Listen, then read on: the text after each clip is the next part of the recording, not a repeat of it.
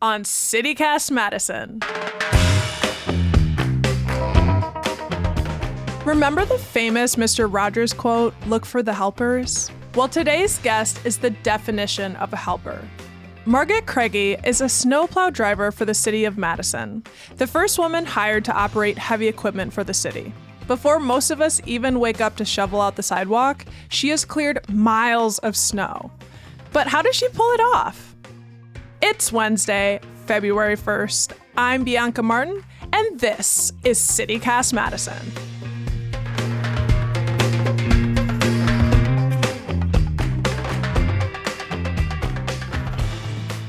Margaret, hello. Hello. How are you today? I'm good. I'm so grateful to be talking to you, especially after what was a really big storm. And you're not just any plow driver, but you actually were the first woman to be hired by the Parks Division to operate heavy equipment. Um, your job title with the city is Heavy Equipment Operator. So you also do things like operating bulldozers and other powerful machines. I'm curious, being the first woman to do so in our city's history, what's that been like? Do you encounter that like classic sexism as a woman about doing your job?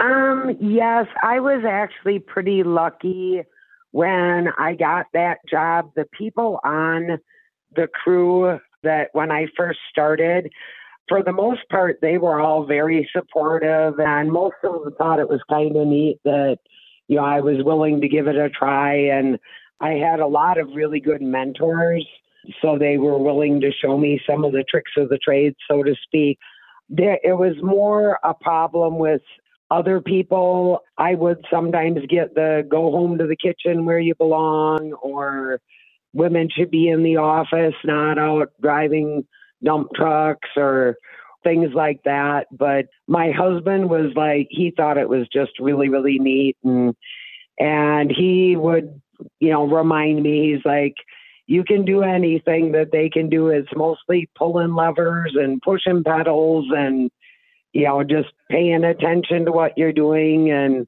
so he was very, very supportive. I love it. Um, and my son thought it was real neat. Um, my son was was fairly young at the time, and at one point he told one of his teachers, I want to grow up and do stuff like my mom, not my dad. My dad's a chef and I don't like to cook, but my mom gets to operate really cool machinery. I love that.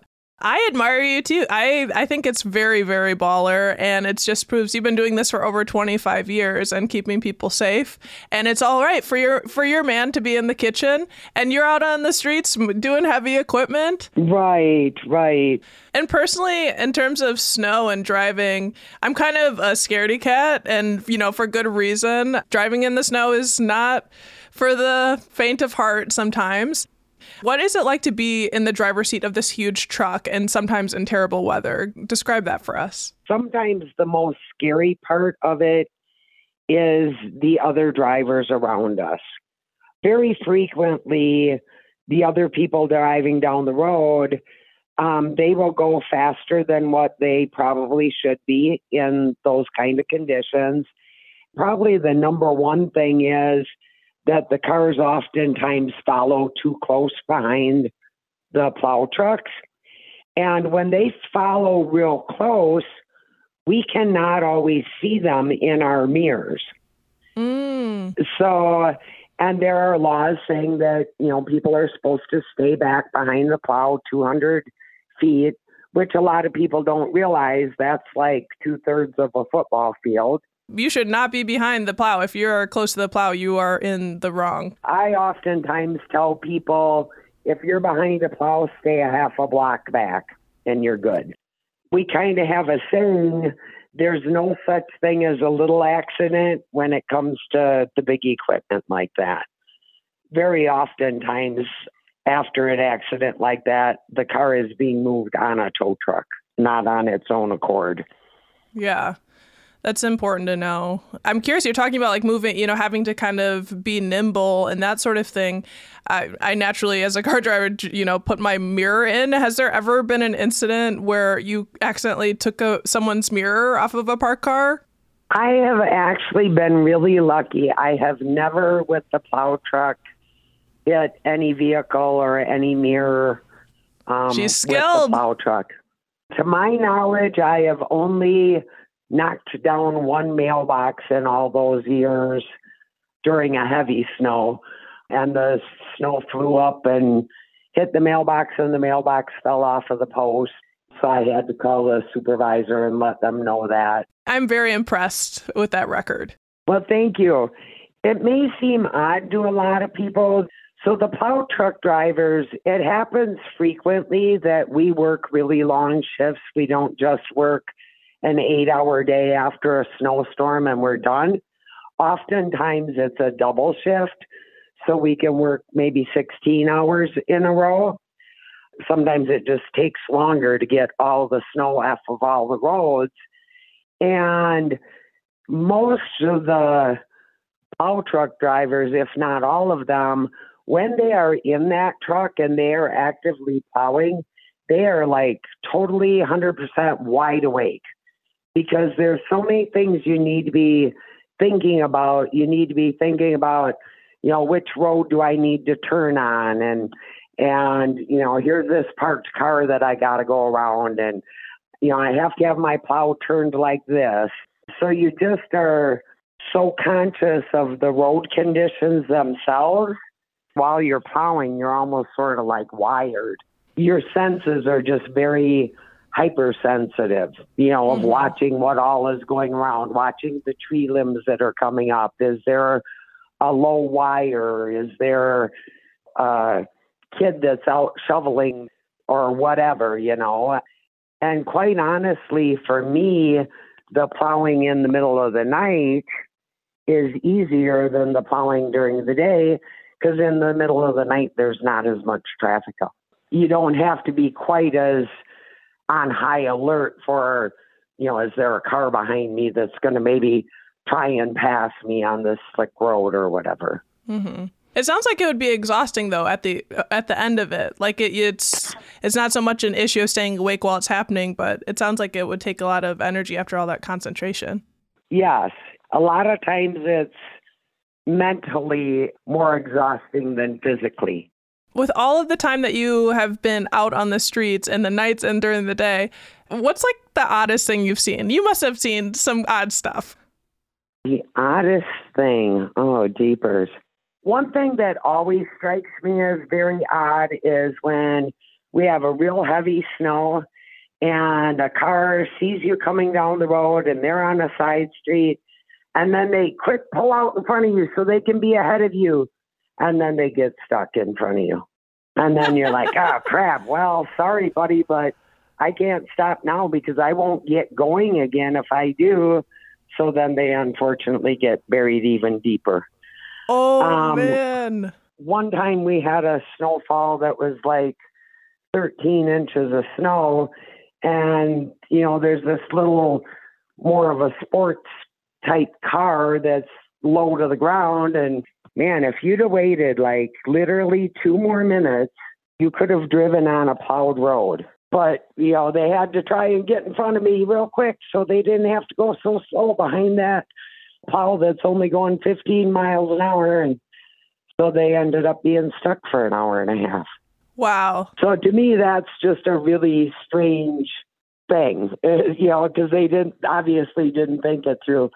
Something that'll always make me smile when I plow is when people have snowmen in their yards. One time I was plowing an area where the road made a 90 degree curve and the snowman in the yard as I was coming down the road instead of having the sticks out to the side like most snowmen do, it had the sticks out in front. Kind of like, stop, don't hit me. I thought that was really clever and and it just kind of made my night. And that's been several years ago already, but that's something that I that I still remember where that house is. yeah. You know? So Yeah. every winter when I go by it's like, oh, I hope they make their snowman again. Well, if that was you, make your snowman again. And for all the other whippersnappers, come on, give give the plow plenty of space. And if I can make one more suggestion to the city residents if it happens to be your garbage pickup day and there the roads need to be plowed, it makes it all the more difficult if we have to swerve out for every single trash can. So if you can leave your trash can on the terrace or right at the end of the driveway, that's great for us. Sometimes Madison residents they can complain about having huge piles of snow end up burying their car or their driveway. You know, why does that sort of thing happen? One thing that I hope that the residents realize is when all these plow drivers get home, they've got all that snow in the end of their driveway. So it's not that the plow drivers are like, oh, I'm going to fill up this driveway full of snow. I mean, we understand it because we're in that same boat. Absolutely. That snow has to go somewhere, and a lot of it goes up on the terrace, but in the spots where there's a driveway, and then, of course, that snow is going to go into the driveway.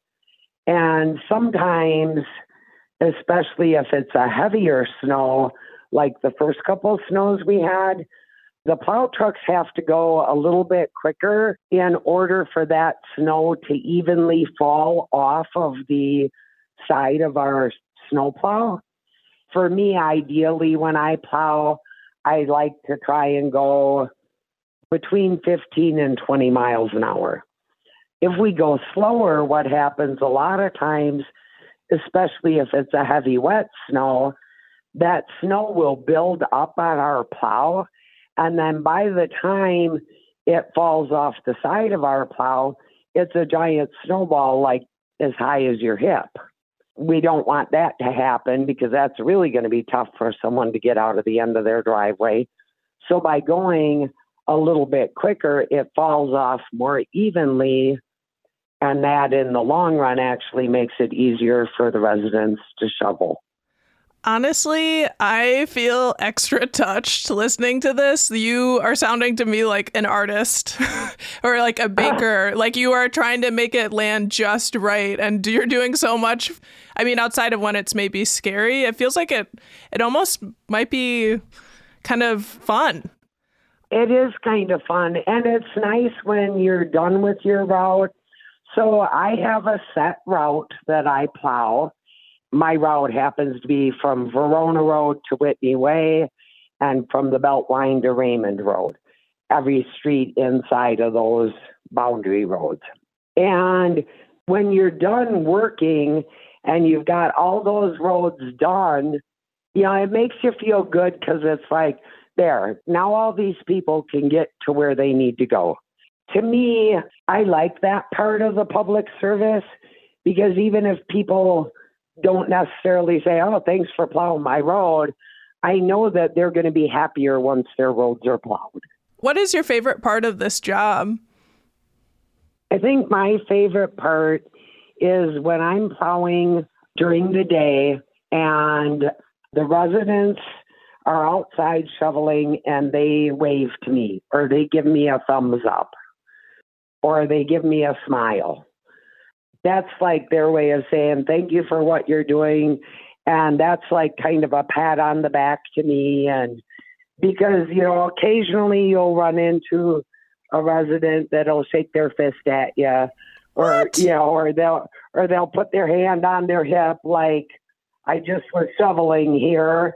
I just got the end of my driveway shoveled out. And and i'd say 99% of the people on my route they'll wave to me or they'll give me a thumbs up when they see me coming down their road. That just is a really good feeling because it's like now I know I'm appreciated. Yeah. And and that goes a really long ways. I'm gonna I'm gonna come to your route, Margaret, and come find you. I've been here for a while, quite a long time, and, but I still enjoy my job, and I think there's a lot of people that have a hard time saying that. And I enjoy my job 99% of the time. I think that's half the battle sometimes is enjoying what you do. It's wonderful to hear that. And we all get the benefits of the fact that you enjoy it and care about it so much. And you've been doing it so long. You are literally a trailblazer. You trail, you blaze the trail for us. And you, you being the first woman in the parks division to operate heavy equipment, that's really, really neat. And it's just been a pleasure talking with you, Margaret. Well, thank you so much. And actually, as far as I know, I was the first woman in any city department to be a heavy equipment operator three. All right, upping it. That's my fun little brag. It was really, really neat to find out a little bit more and hear some stories about what it's like for you as a plow driver, especially in, in this city where snow is such a real a gift and also a challenge um, that we we face together. Thank you so much for your time. Okay, great, and thank you for having me. I appreciate the opportunity to speak with you all. That's Margaret Kraege, heavy equipment operator for the city of Madison. She's been driving the same plow route on the west side since 1994. So next time you see a plow driver on the road, give him a wave.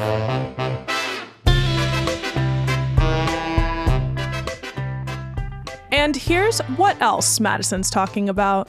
You still have time to help name Madison's new snowplows. You can pick your favorite five names for each piece of new equipment. I mean, who wouldn't want to call a plow Sylvester Snow Lone?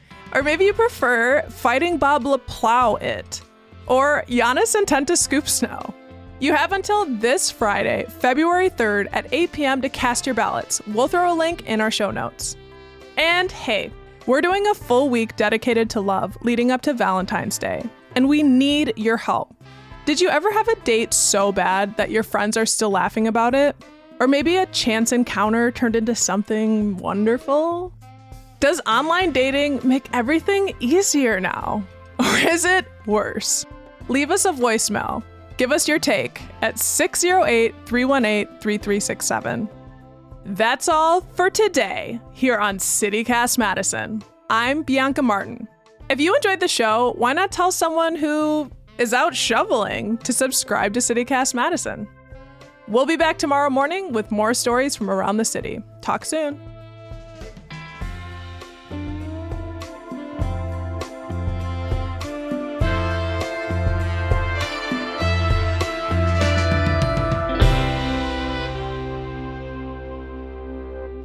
Always look for the helpers.